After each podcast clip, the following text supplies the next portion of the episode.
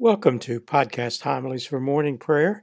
I'm Father Ron Shipley, President of the Anglican Internet Church, Inc. This new series is part of the AIC's continuing celebration of its second decade on the web. These podcast homilies for morning prayer are based on the appointed readings in the list of Psalms and lessons for the Christian year, primarily the first pairing, which always includes a gospel reading as the second lesson. The second or third pairings of Psalms and lessons are used only where necessary to avoid repeated reading of the same psalm within this series. These homilies include reading and commentary on the appointed psalm and summary commentary on the first and second lessons. For those listeners not familiar with Anglican liturgies, the texts of the Psalter in the 1928 Book of Common Prayer are derived from Miles Coverdale's Great Bible of 1539 and not the King James Version. This is because by the time the King James Version was published in 1611, using a new translation of the Psalter based on the Hebrew Masoretic text, the Coverdale translation was so well accepted among the English people who had heard it read in services for over 70 years, that the prayer book's editors retained the Coverdale text for the Psalter but substituted the 1611 KJV translation for all other scripture. Podcast listeners are reminded that there is a difference in numbering between Jerome's Vulgate Bible and the version used in the 1549 Book of Common Prayer and later prayer books. In the Vulgate, Psalms 8 and Psalm 9 are a single psalm, which has the effect of making all the psalms from Psalm 10 to Psalm 150 off by one number. For example, Psalm 119 in today's reading in the Book of Common Prayer is Psalm 118 in the Vulgate version. Coverdale provided a helpful transition by including each psalm's opening words in Latin, a practice still used in the 1928 Book of Common Prayer. For more on Trinity Season, the longest season on the Anglican Church calendar, watch the AIC seasonal video series Trinity Tide the Teaching Season, which includes its history, its place on the church calendar, including the possibilities for lengthening and shortening of the church year based upon the date of Easter and the date of the first Sunday in Advent.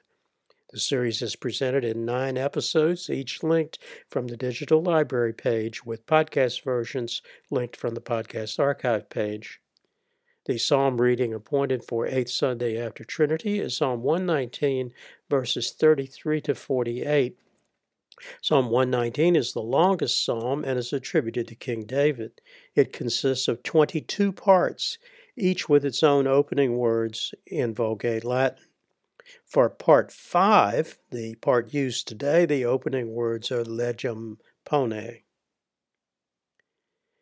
Teach me, O Lord, the way of thy statutes, and I shall keep it unto the end. Give me understanding, and I shall keep thy law. Yea, I shall keep it with my whole heart. Make me go in the path of thy commandments, for therein is my desire.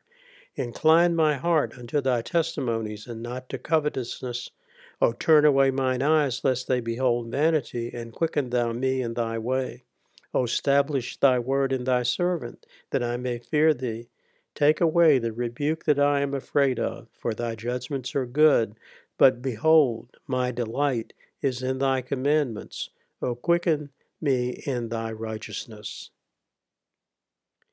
Psalm 119 is not only the longest song, consisting of 176 verses presented in 22 parts, making is one of the most complex in the Psalter. In the Hebrew text, Psalm 119 is considered an acrostic, with each section beginning with a letter of the Hebrew alphabet.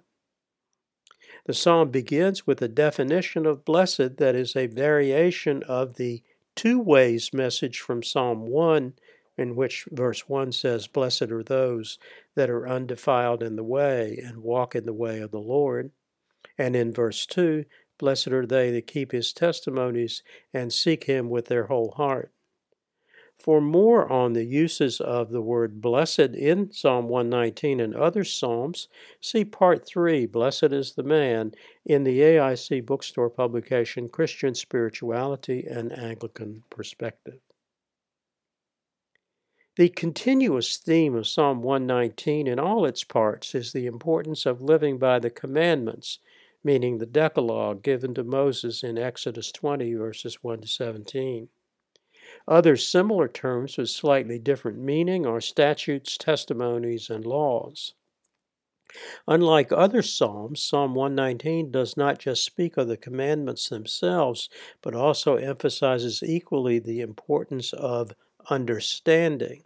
This is another way of stressing the difference between the Pharisaic method of acquiring knowledge, that is, knowing the literal words of Scripture, and the New Testament emphasis based on the teaching and preaching of St. Paul of understanding. Knowledge alone, even if extensive, such as that of Bible scholars, is not enough.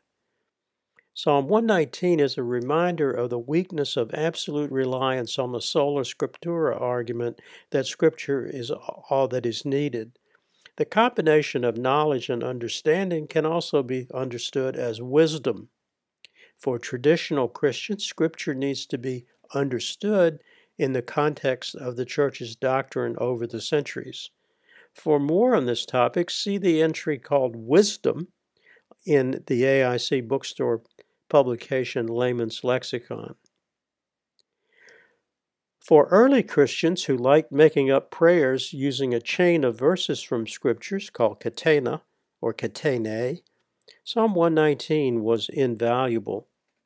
A useful catena on the theme of learning and understanding of God's laws could be made of verses 12, 18, 26, 33, 34, 47, 48, 57, 58, 63, 64, 65, 66, 78, 79, 80, 89 and 90, 94, 104, 124, 125, 133, 134, 135, 136, 142, and 144, and finally 169.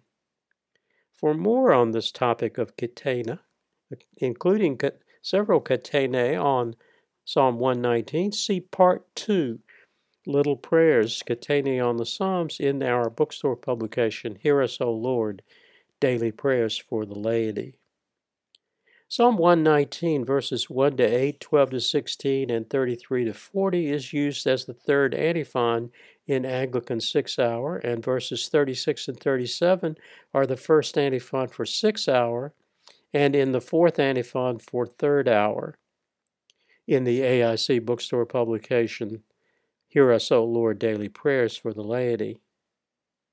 The first lesson is Ecclesiasticus 1, verses 18 to 27 one of the second canon or apocrypha books of the Old Testament, in which Jesus ben Sirach offers more on his teaching that the fear of the Lord is wisdom and instruction. That's verse 23a.